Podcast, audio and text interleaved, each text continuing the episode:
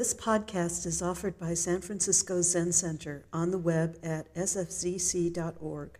Our public programs are made possible by donations from people like you.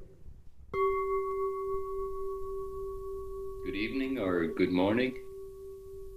Let's see, a couple of people who it might be good morning for. Yeah. Um, my apologies that we're not, for those of you who are local, that we're not in the Buddha Hall. Um, I found out this afternoon that I had COVID, uh, so we cancelled the on site portion of the talk. Um,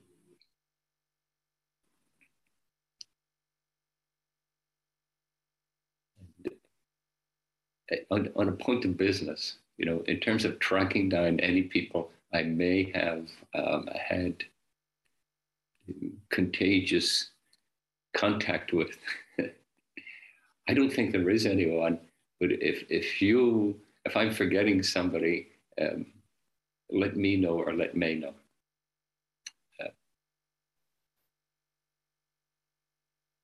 in a way, it's quite fitting that um, I would, I would have COVID, given what I was hoping to talk about, which is, um, in a way, old age, sickness, and death. But really, what I wanted to talk about was caregiving. I, I, I came back uh, on the weekend from spending um, almost two weeks with my daughter, about 11 days with my daughter, who was having a, a surgery to remove a, a, cancerous tumor in her throat beside her thyroid. And uh, she asked me if I would um, come up and essentially be her primary caregiver. And um, and of course, I said yes. Uh, I have some experience in that. And um, it, it's an extraordinary kind of immersion uh, that is especially around serious illness.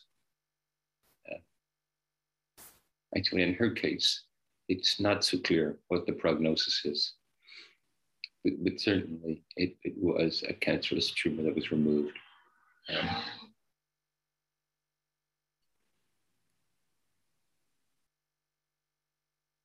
one of the things I've learned about uh, caregiving is that the person going through the process of being ill, of needing care, of having their life disrupted by this illness, you know, of having normal taken apart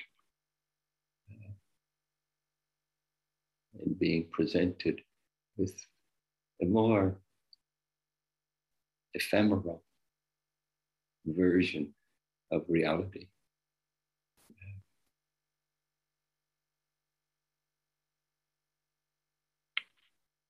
And, and in the process of being there, I was thinking, one of the thoughts I had was I remember when my daughter, when she was 12, and she asked me if she could volunteer at Zen Hospice.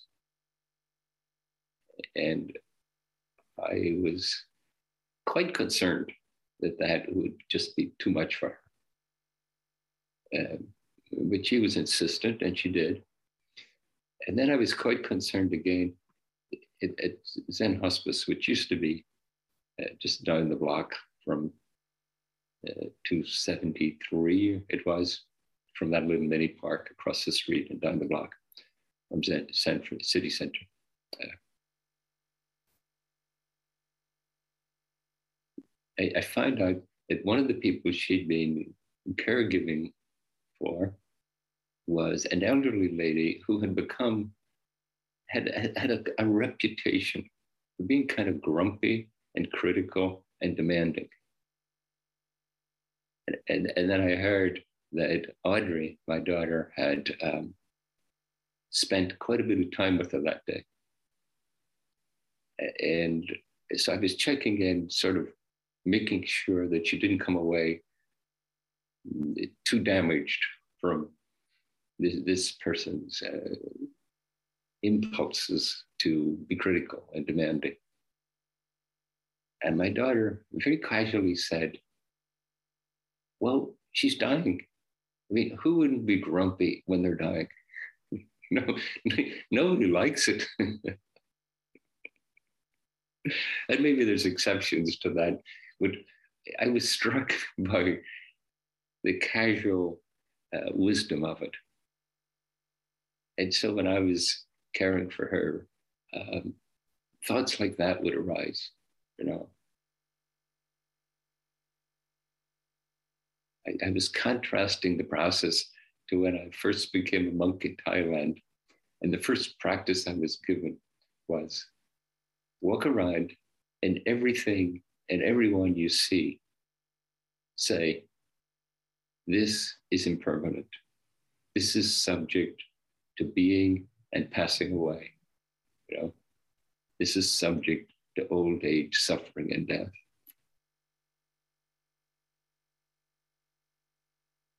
And I was comparing that to um, Audrey's approach. Uh, and of course, she's my daughter, so you'll have to excuse my bias in terms of uh, who she is and how she's engaging this. I want to admit that. Uh, she has chosen to post um, how things are progressing for her on uh, social media. I mean, I know she's on several platforms. The only one I look at is Facebook because I get a link to it. And, and she has uh, chosen to continue to write and do art as she engages in, in her illness. You know? except for the days right after surgery. It was about three or four days where she was just too tired to really uh, do anything other than lie in bed and be fed and simple things like that. Um, and that's what prompted me to bring it up in tonight's talk. No, no, my, my usual thinking is that it's polite and practical to be discreet around someone's illness. Who knows if they want to talk about it or they'd rather not talk about it. Uh, it, it opens them to, in a way, an unwelcome demand, potentially an unwelcome demand. Know? As someone tells them, oh, well, here's a, uh, a particular remedy. I know a great Chinese medicine doctor that would be wonderful for you to see, that sort of thing. And indeed, there was someone who said that to her in my presence. And I thought, oh, well, there it is. But her choice to make it public, you know, her choice to live her life in, in a open way, you know, to express her thoughts, to um, to engage her art, her making art. She's a painter in a kind of wordless dialogue with her illness.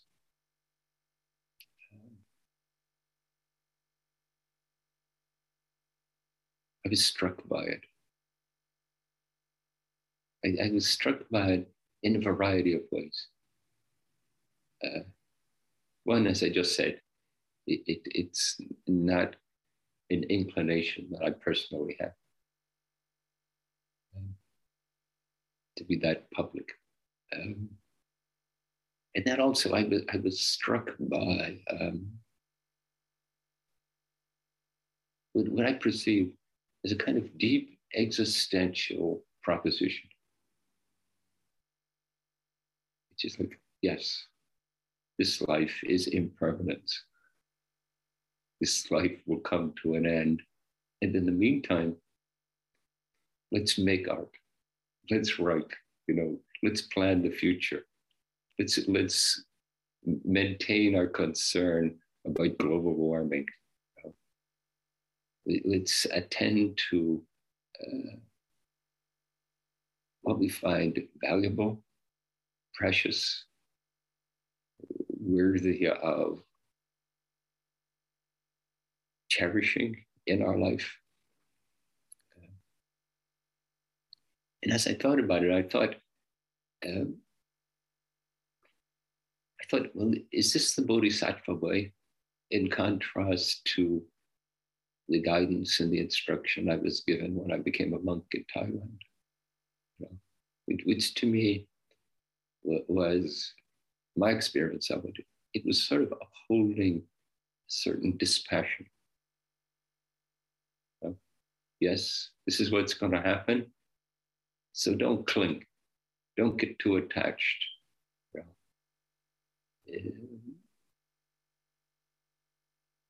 promote a dispassion within yourself. Um,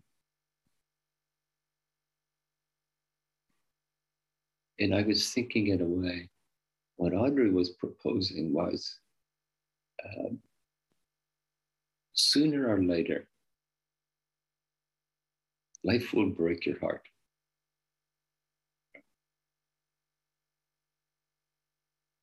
That's the nature of impermanence.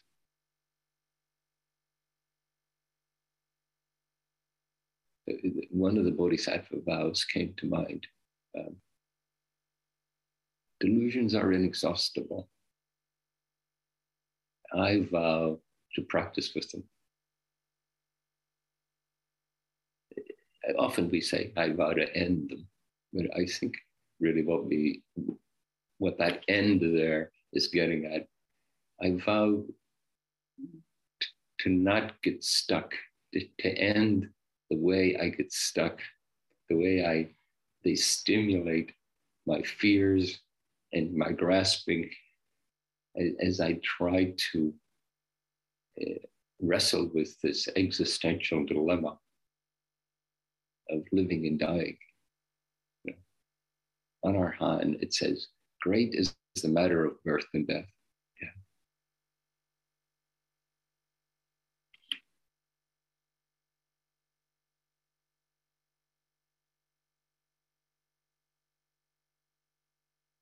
Audrey and I said, as usually operations are early in the morning.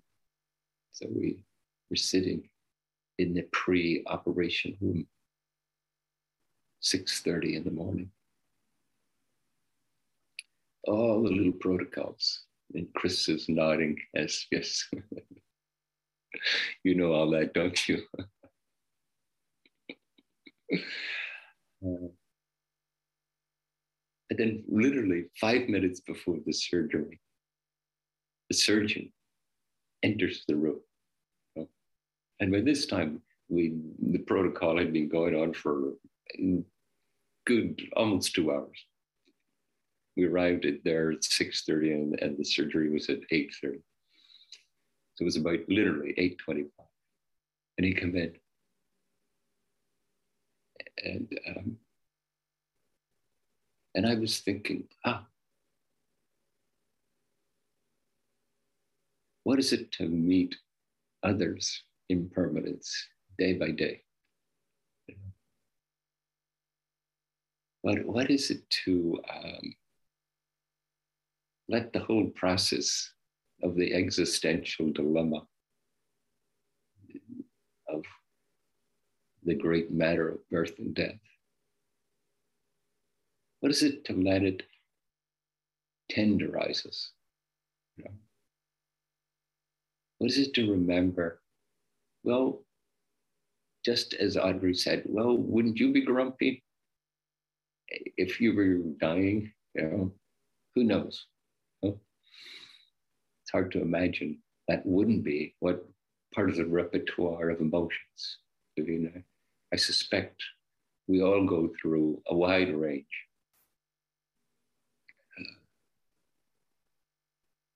As Suzuki Roshi said, um,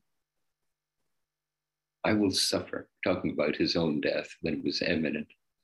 I will suffer, but that's okay. I'll be a suffering Buddha. And I was thinking of the surgeon, you know, is, is this is, is this how he engages this?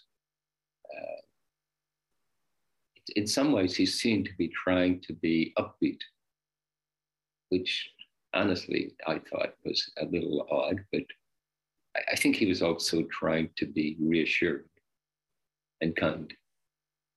And um,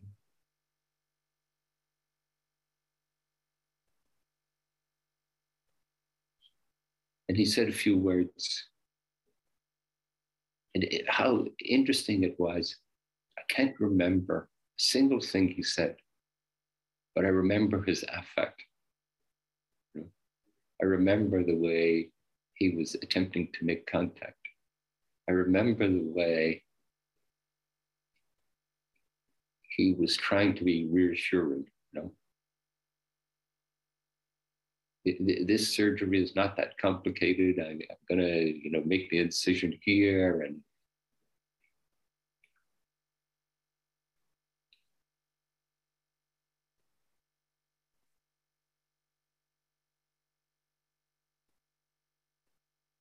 I, I think the great matter of birth and death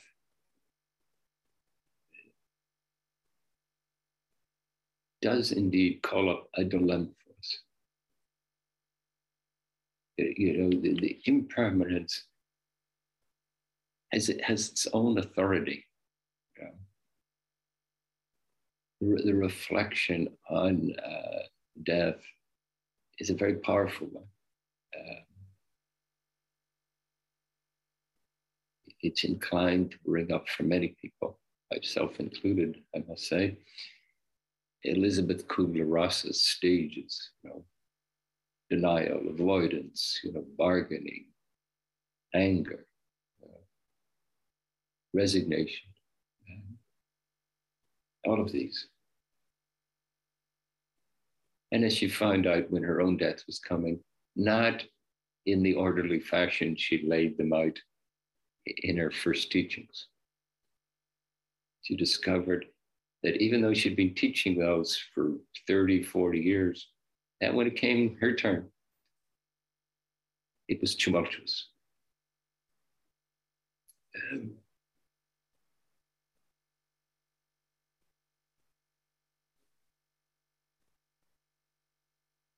I had been present when Audrey was born. And I had been present when she gave birth to her son.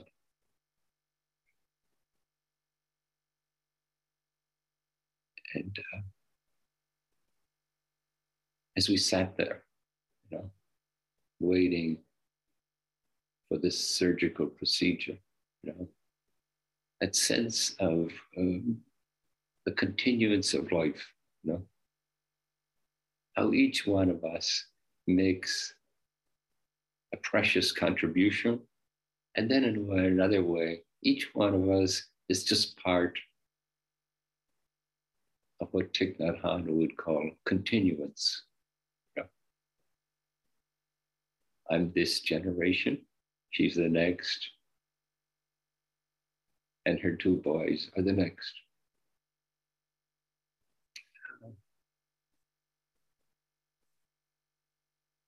And yet, some deep sense of belonging arises for us. And I would say that it's precious, you know?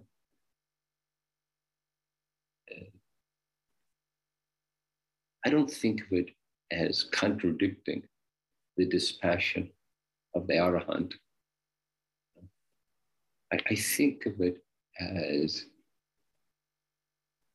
teaching us how to live a compassionate, authentic life.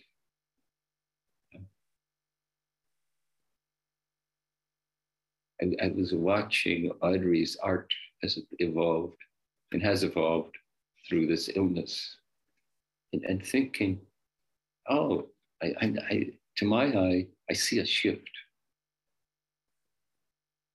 It's somehow the preciousness of life is encoded in her imagery, in her attention to detail, in, in the layers of detail that she puts on canvas.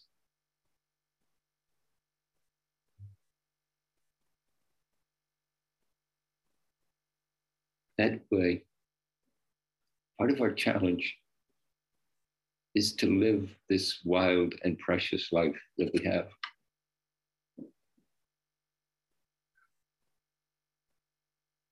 As Mary Oliver says in her poem, I don't want to say I was hesitant, filled with regret and adversity. Yeah. What do we want to say as we face this world of innumerable delusions? Actually, I also take exception with the word delusion. It's a, of course, we have some notion, you know, about what life is. Of course, we have some way of formulating it and conceptualizing it and giving it meaning and purpose. Uh, and I would say the challenge for us in our practice is to both cherish that and not get stuck in it, not get stuck in our clinging and grasping, not becoming uh, desperate.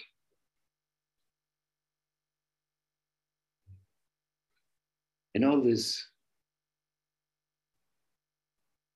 processing within me and attending to my daughter in her bed, at first too tired to move, just holding up her head as she sipped some water. Um,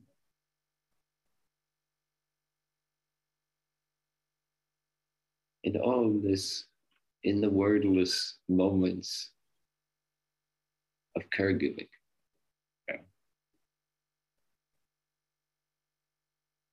And when is such an approach not appropriate?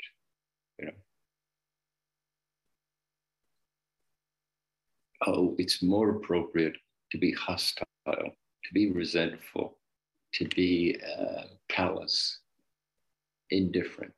Um,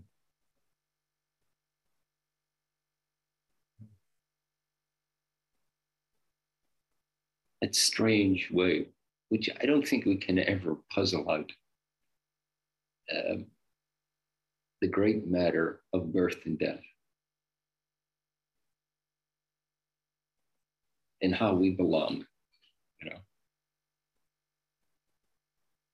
how we belong biologically, and I think how we belong spiritually. To me, one of the great gifts of giving a talk in the Buddha Hall is that we're there together. And something happens that goes beyond our thinking. You know, we, we, we can, of course, we can conceptualize it and say, oh, well, eh, we look around and we see others and we feel like, oh, I belong. This is my tribe.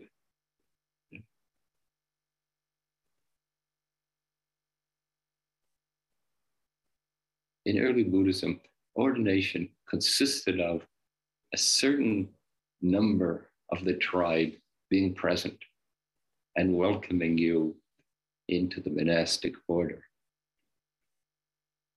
I think it was about 20. Uh, an interesting notion, of belonging. And I was thinking, um, as you can tell, I had a lot of time to think while my daughter slept. Um, I was thinking about um, the breadth and the depth of the Bodhisattva vow to belong to everyone and for everyone to belong to us individually. Like, who would we want to deny their struggle with their life and their death? Why wouldn't we want that to be uh, precious for everyone? And how is it that it teaches us how to look? How is it that it teaches us um, what's really important?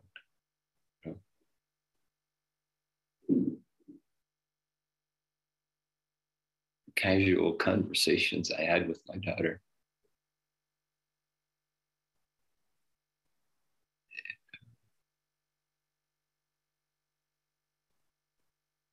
and the fierce and courageous person that she is, just turning it towards um,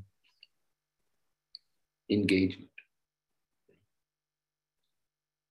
laying out her plans for being part of the response to global warming, climate change, which she's quite passionate about.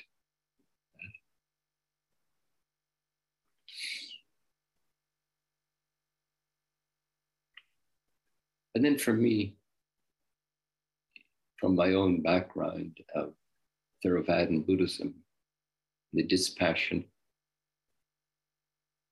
the non-attachment that uh, that's evoked through dispassion, and then the Zen way, the Bodhisattva way, where we enter this world knowing that indeed it will break our hearts. It's part of the package of being born is that someday we're going to die.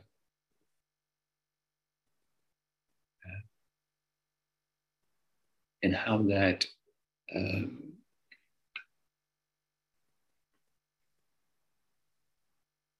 I, th- I, think of Hakuin Hakuin, very early in his practice, became, uh, the way I've read it is quite literally terrified about the notion of death. And, and, and, and so he was on this quest to somehow, um, I don't know if he was trying to overcome dying or whether he was just trying to overcome his terror.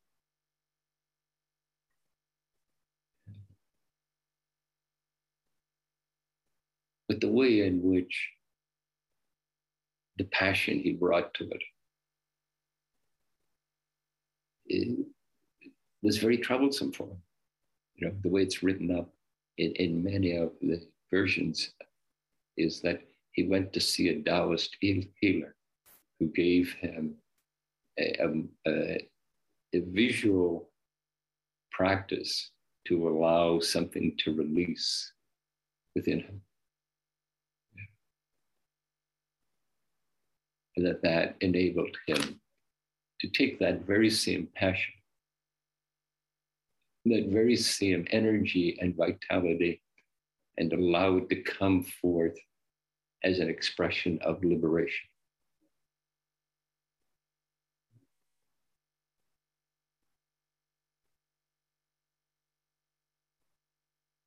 And I'd suggest to you, this is our Bodhisattva vow.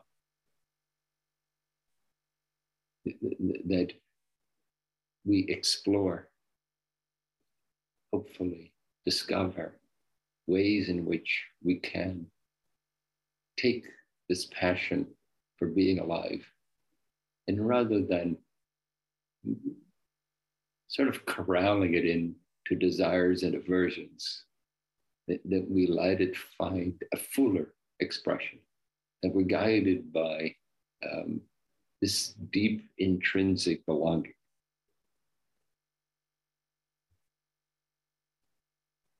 Quite recently, I was reading a book by a, a biologist who has, you know, a doctorate in in um, in biology, but she also has trained as a Celtic in a Celtic Druid tradition. And, and so when she first would say, uh, just being in the trees, being with them, nourishes us, our human being. You know? and, and she was writing that, you know, at first she was just dismissed in the academic world. She was just dismissed as a kind of eccentric quack. And then somehow, as, as our physics, as our science has refined itself, you know, we've discovered that uh, the, the, very oxygen that the trees give off um, stimulates our being. That, that, within it there are particles that, that actually have a sort of curative and um, refreshing quality to them. And, and now she's uh, considered to be, you know, an avant-garde, uh, wise person. Uh, I suspect, much to her amusement. The way in which this world, you know, and the desires and the aversions of it are so blatant, you know, in ourselves and in our societies and, uh, and in the way we govern ourselves, in the way we set priorities. Um,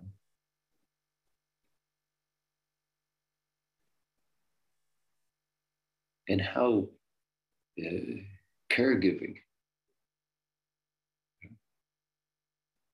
is, is is, is a way to engage the bodhisattva way that draws us back home, that draws us back into belonging.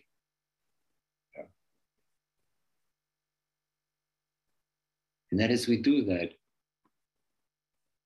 we discover we can't own it, you know. We can't own anything. Know? And, and just greedily say mine. It, it's an interaction, it's an interbeing.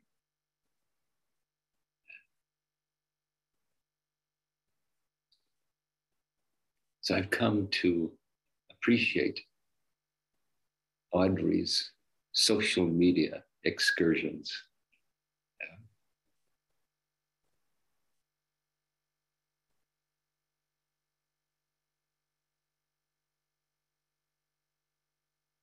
and, and also to see something of uh, to be instructed in some way to trust some part of myself. That that expression for me will take shape in whatever way it does. It's not simply a matter of mimicking my daughter or anyone else. You know.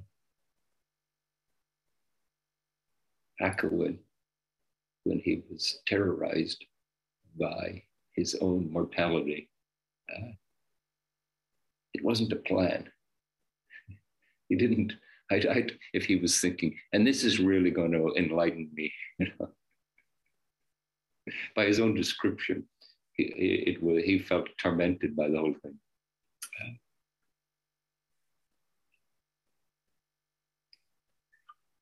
So, how do we commit? It seems to me there's a kind of reckless appreciation for this life. And almost paradoxically, there's a, there's a deep knowing we're just this generation, you know? And there's been many generations before us, and there'll be many generations after us. And we're just this species on the planet. And there are many other species and plants and ocean mammals and birds.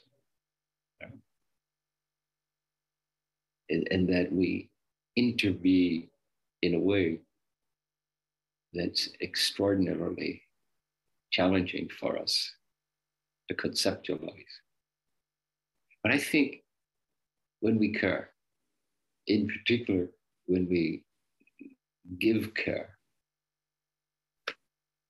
we, we start to feel the connection. Okay.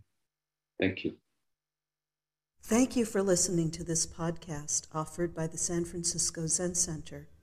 Our Dharma talks are offered free of charge, and this is made possible by the donations we receive. Your financial support helps us to continue to offer the Dharma. For more information, please visit sfzc.org and click Giving. May we all fully enjoy the Dharma.